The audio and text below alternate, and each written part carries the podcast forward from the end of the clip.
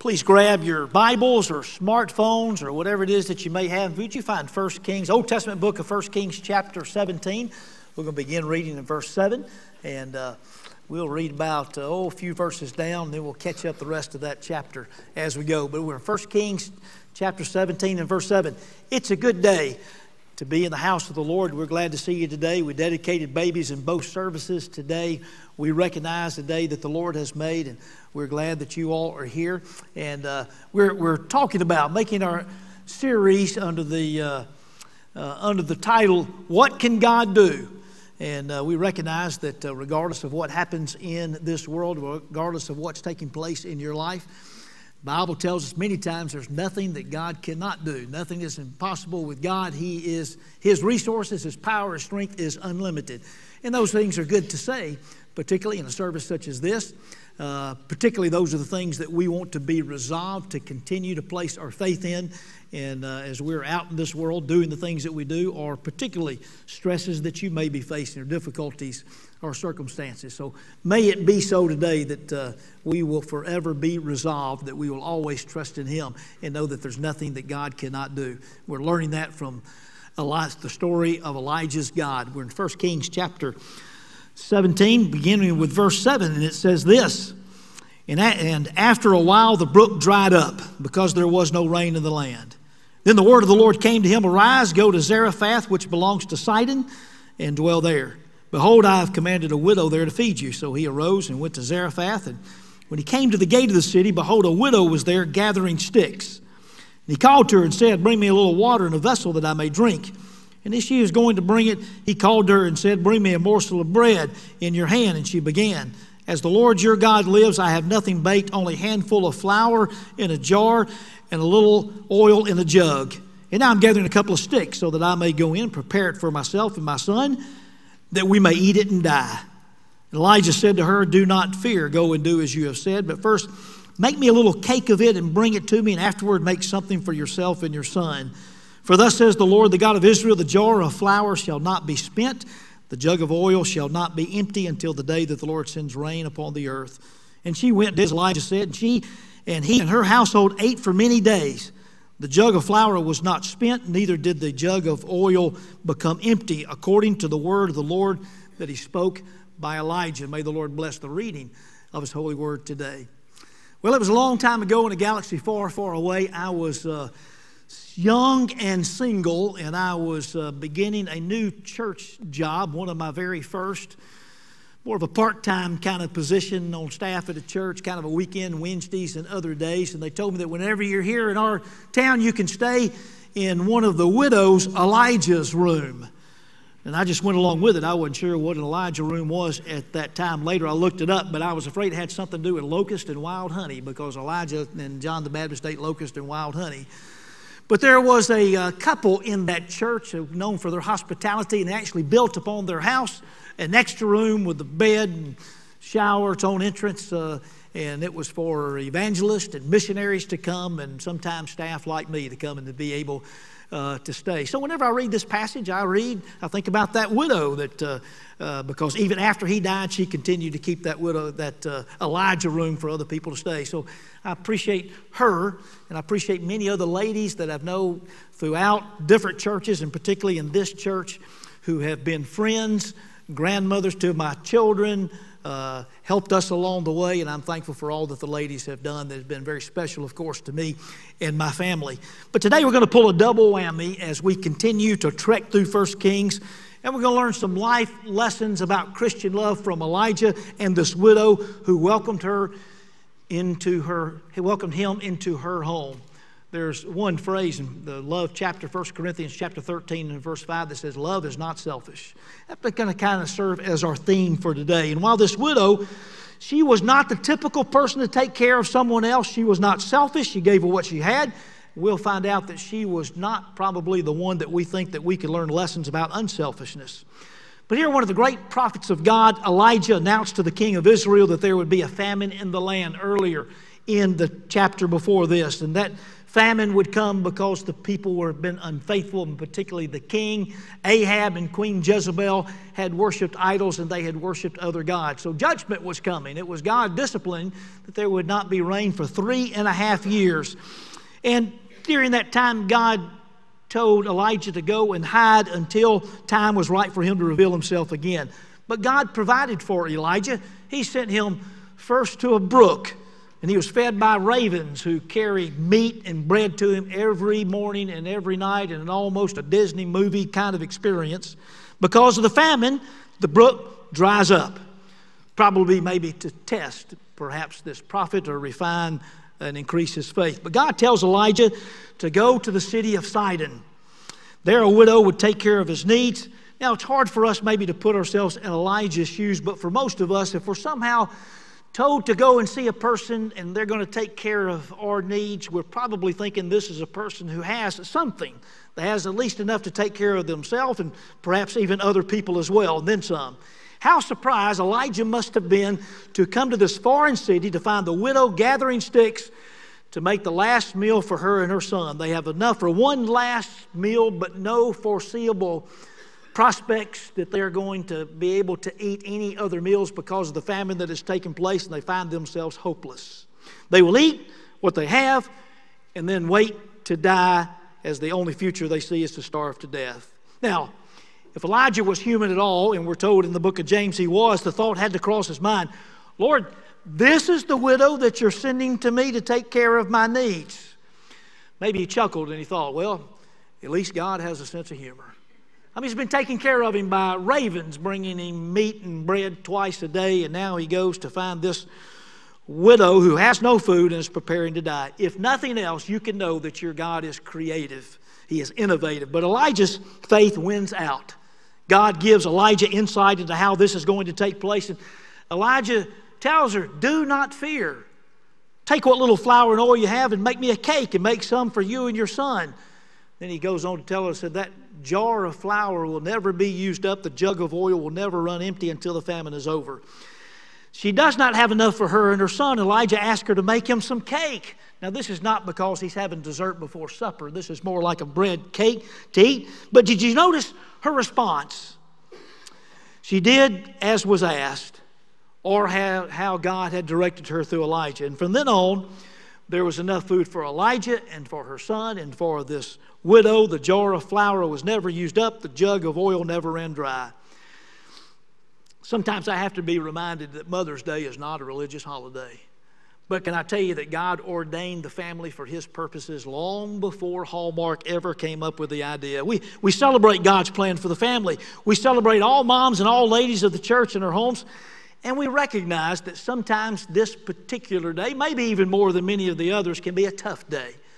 Tough day maybe because of a loss of a loved one, tough, uh, maybe a tough day because of circumstances, maybe because of wrong choices that have been made, or maybe because of situations that, through no fault of your own and beyond your control. I will say a couple of things this helps us that if you're going through a tough time, mom or dad or whatever season of life, that, uh, well, at least will help you to know that you're not the only one, that others have gone through and tough times as well. But you're not the only one because God knows where you are. He knows your plight. He cares for you, and we want to remind you of that today. In fact, we will just want to give you in the few minutes that we're going to spend today on this passage in this chapter. I want to give you our moms and our ladies and our widows and whoever you are today, particularly to our females, some encouragement today, and then maybe some life lessons for the rest of us, if that would be okay. And here's the first one it is you can know that God has a plan. You can know that God has a plan we, we're told often that God has a purpose. You have a purpose. God has a purpose for us. But isn't it good to know that God has a plan? I mean, regardless of the situation, regardless of your circumstance, that God has a plan, even if you've been far away from the Lord, to bring you back to Him, or God has a plan to help you through and even to use the circumstances that you are going through as well. God's plan works for good for all of His people. Now, God could have provided for this widow and her son and for Elijah, maybe in a number of ways. And we see how that's possible already. And God was really preparing Elijah for what was about to happen.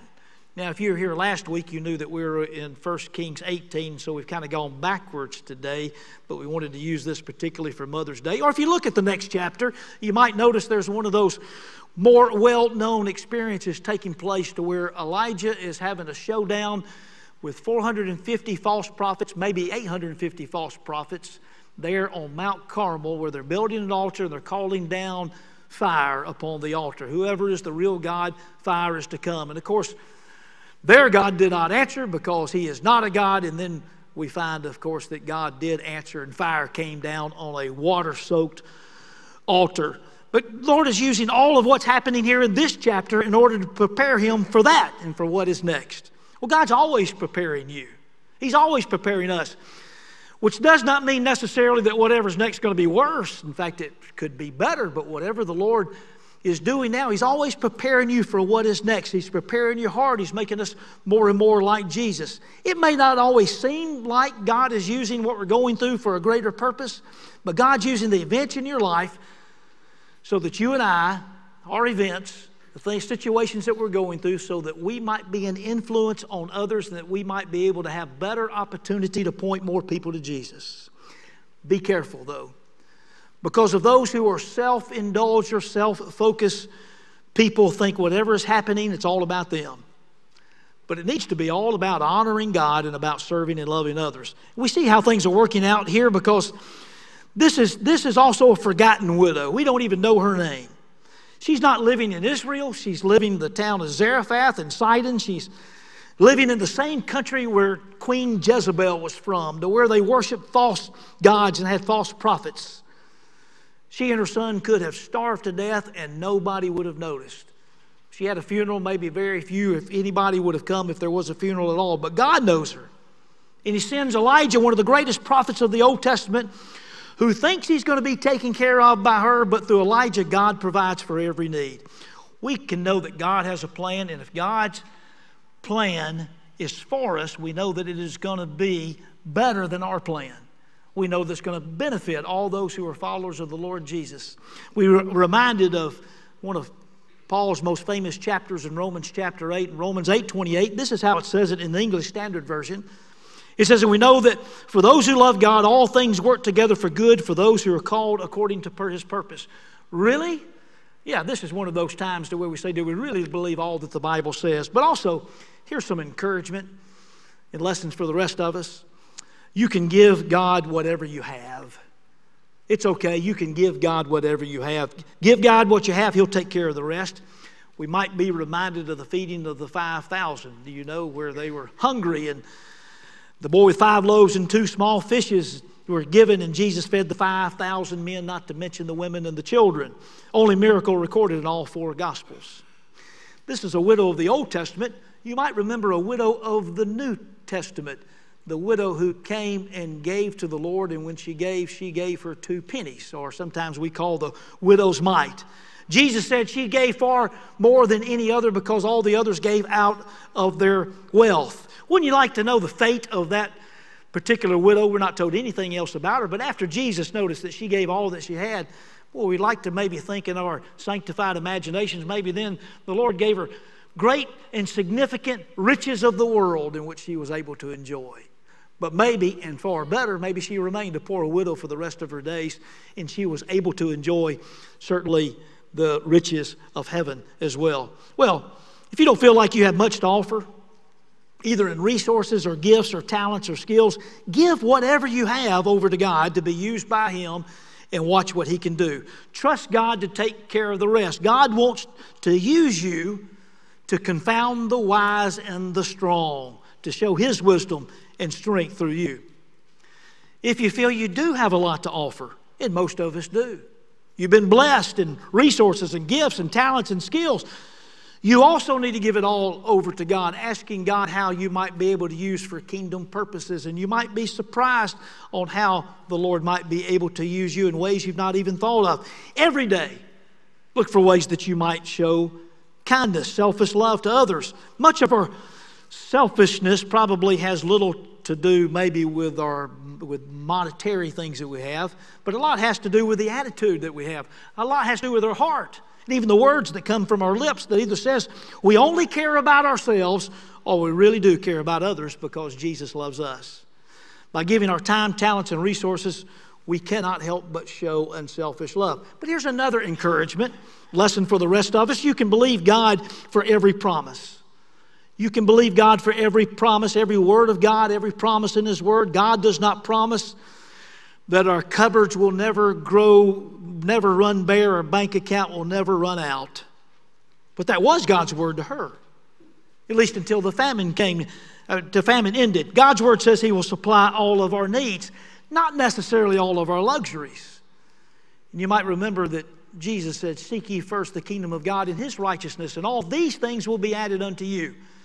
These things referring to the full care and the provision of God while we're alive on this earth and certainly always in heaven. Now, there's a principle here that is, will be basic to our Christian journey, and it has to do with that the jar, the jar of flour never ran out, the jug of oil never ran dry, because the woman willingly gave it to the man of God. Can you imagine the woman coming every day to prepare something, opening up the flour, the jar of oil, and every day, no matter how much she used, no matter how much oil she got out, always there was more. God's word tells us time and time again the more we give, the more we will be given.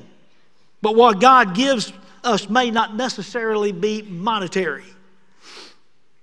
I'm reminded of the story that uh, the fellow that uh, somehow figured out how he could make it to heaven and take his gold with him. And as he got to heaven and had a bag of gold and got there to the pearly gates, and St. Peter asked him what he had, and he opened up his bag and he looked. At, he said, I've got all my gold. I brought it with me. And Peter looked at him, looked at the bag, looked at him again, said, That's the stuff we use for asphalt around here.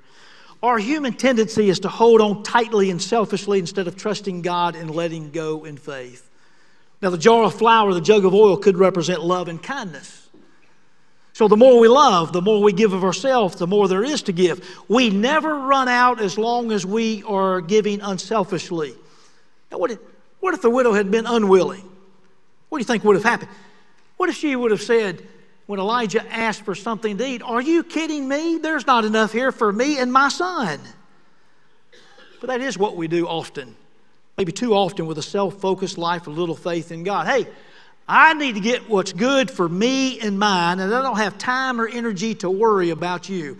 Then we wonder why we run so low on loving kindness and, unsel- and unselfishness.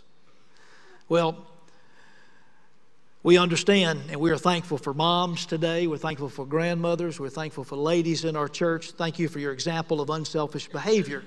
We are the benefactors. God blesses unselfishness with loving and loving kindness. The more you give self, the more there is to give. If you try to keep all that you have, if you try to keep things, not just things that we have, but the opportunities that we have to yourself, oh, it quickly runs out. Have you considered why she would do this? Why would she give her last bite to a virtual stranger? Just because he said so? God tells Elijah that he had commanded her to give, although she seems uh, unknowingly that she's been commanded to give. So, was it because she loved the God of heaven so much that she was willing to become unselfish? Boy, that makes for a great lesson, doesn't it? We mark that down somewhere because she loved God, she fed Elijah, and she was rewarded for it. Well, it seemed like I've read something about that somewhere. 1 John 4 7 says, Beloved, let us love one another, for love is of God. Because God loves us, we ought to love one another. It's a good lesson. One problem she didn't love God. She did not even know God personally. She seems to be aware that there is a God of Elijah, a God of Israel. The town where she lived, Zarephath of Sidon, was not in Israel.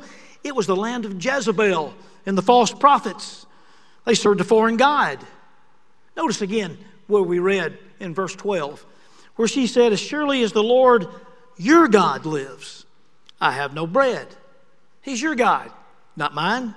Earlier, God told Elijah that he had commanded this widow to feed him, but she seemed surprised by the request. Well, maybe she just had a kind heart.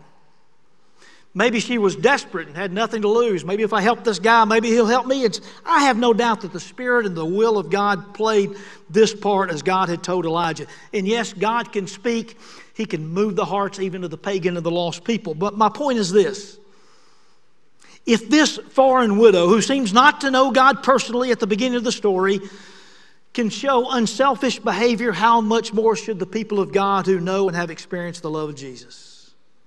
Do you know that Jesus talked about this story in the New Testament?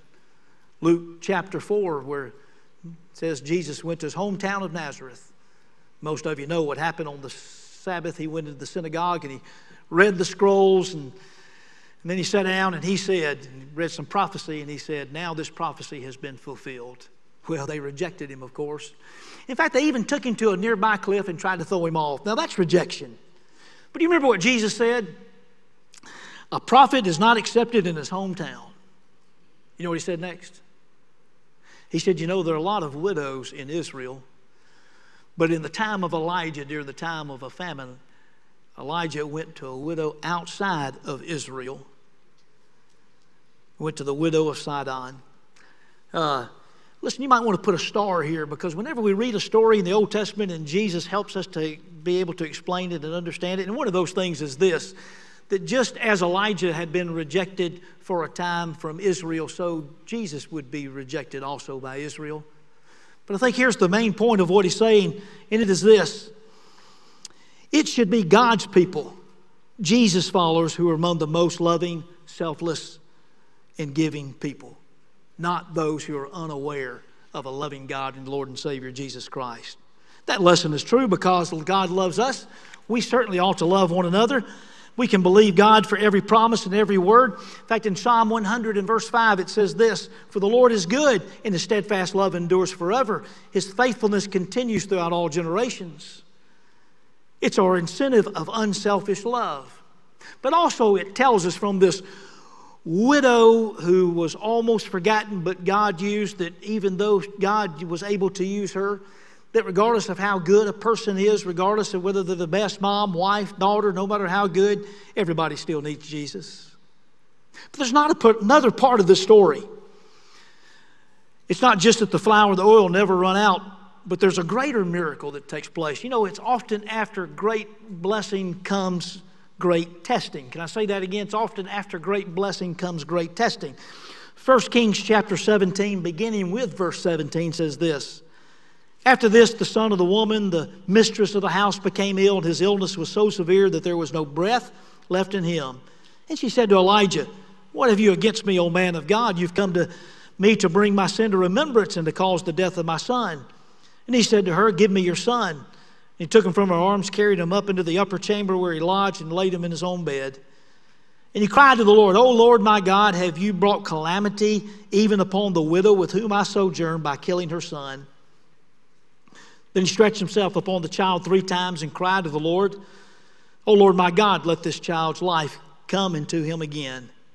And the Lord listened to the voice of Elijah, and the life of the child came into him again, and he revived. And Elijah took the child, brought him down from the upper chamber into the house, and delivered him to his mother. And Elijah said, See, your son lives. And the woman said to Elijah, Now I know that you're a man of God, and that the word of the Lord is in your mouth is truth. We praise this woman for her unselfishness and her grief for her son is understandable and natural.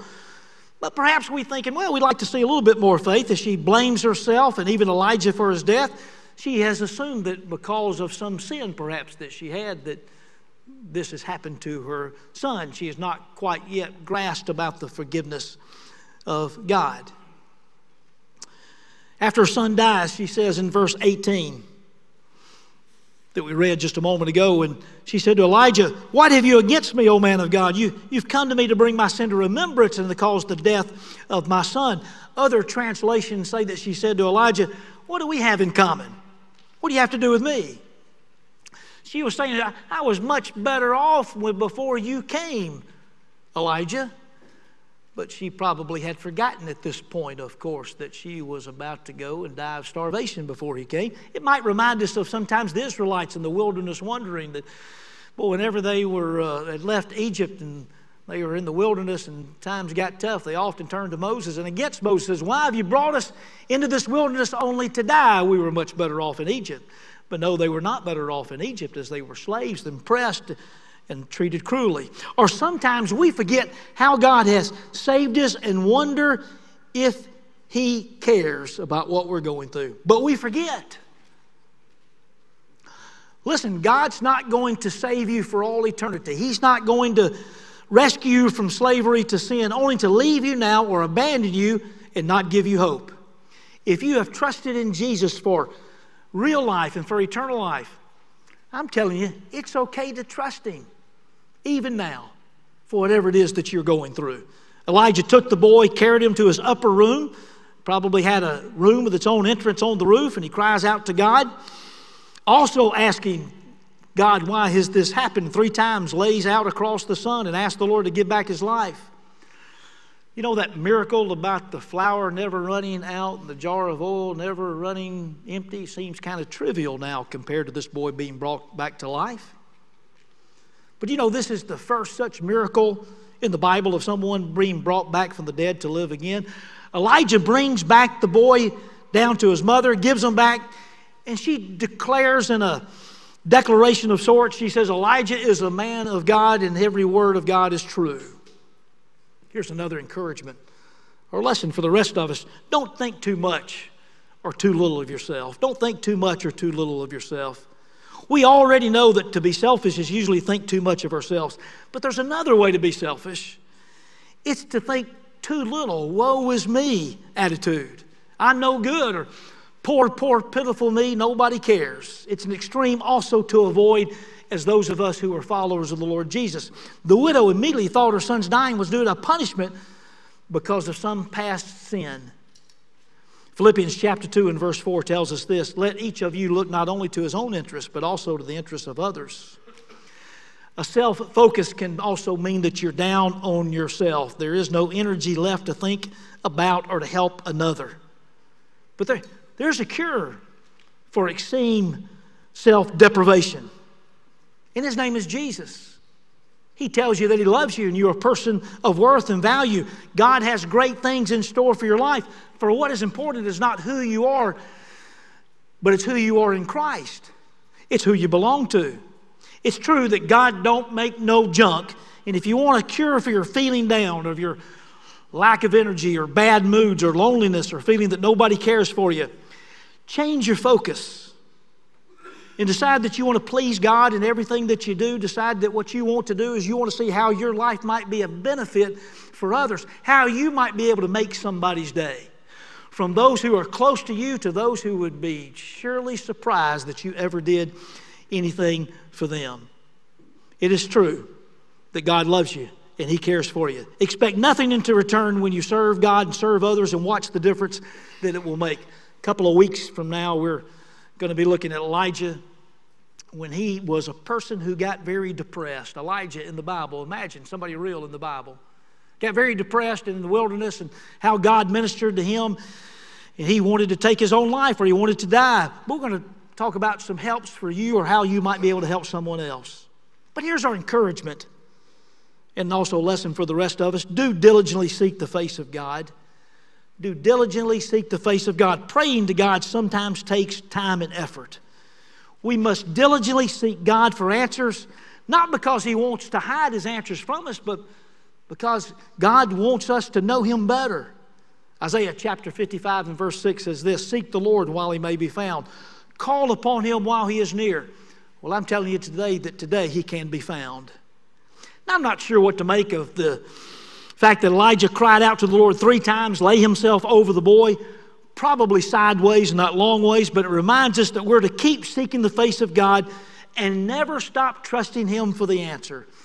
Easy answers from God do not require much faith. But there should be a priority to our prayer life. Again, Elijah teaches us much about prayer. The New Testament tells us as well. But first, you should pray simply to know God better. Pray to know more of Jesus. Second, you should pray for others. You want to make intercession for others. As Elijah prayed for this widow, so you should earnestly pray for others and on their behalf. And third, there's nothing wrong with praying for yourself. You're told to bring your petitions to God and be honest with your desires and how you feel, even your emotional feelings at that time, and then be sure that you yield to His desires for your life. Did you notice Elijah's prayer? He asked God, Why, why have you brought calamity on this widow and to this family by killing the son?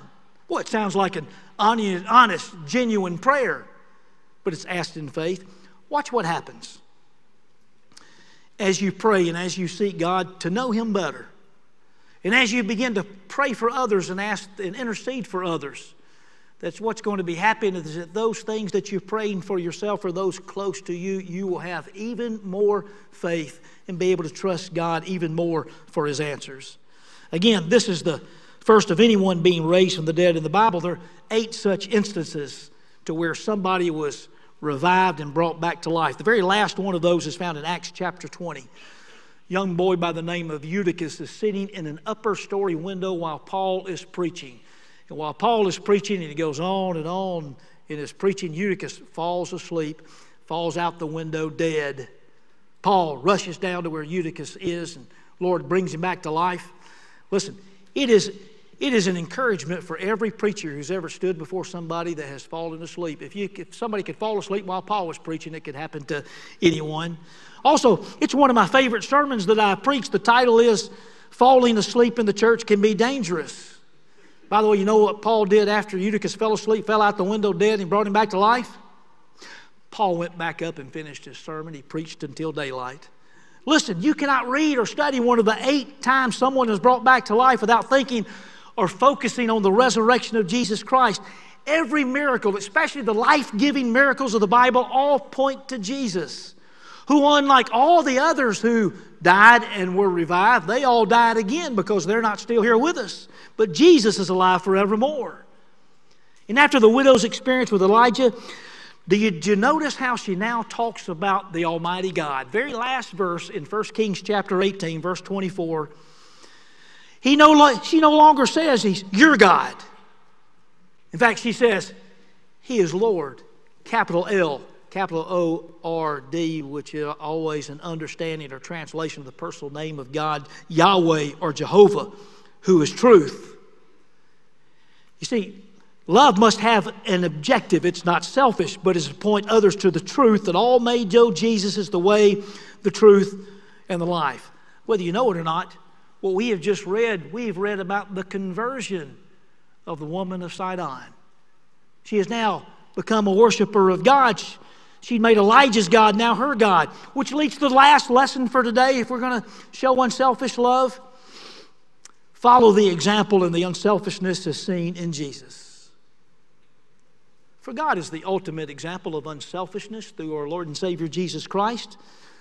Philippians chapter 2, verses 7 and 8, it says, But, speaking of Jesus, but he emptied himself by taking the form of a servant, being born in the likeness of, of men and being found in human form. He humbled himself by becoming obedient to the point of death, even death on a cross. For he did not stay on that cross, but he died and he rose again. He lives today. Does he live in your heart? Has he taken control of your life? You can know today whether you're a mother or grandmother or daughter, father or son, brother or sister, you can know today that you can have Jesus Christ as your Lord and Savior. He wants to give you the best and the most. Not the best that this world has to offer, the best, but the best of heaven. And He wants to give you the most so that you can have the most and the best life and a growing relationship with Jesus Christ. Trust Him for the very first time today if you do not know Him as Lord and Savior, or trust Him even more because, and we've got kind of a summary there if you're following along in your notes, the reason you can give of yourself, the reason you give of yourself is because you trust Jesus.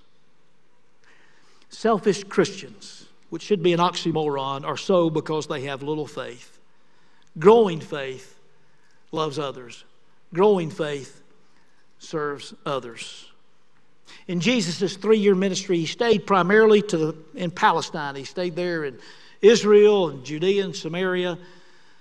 As far as I know, and somebody might help me with this if you find another, there's only one time that he left Israel.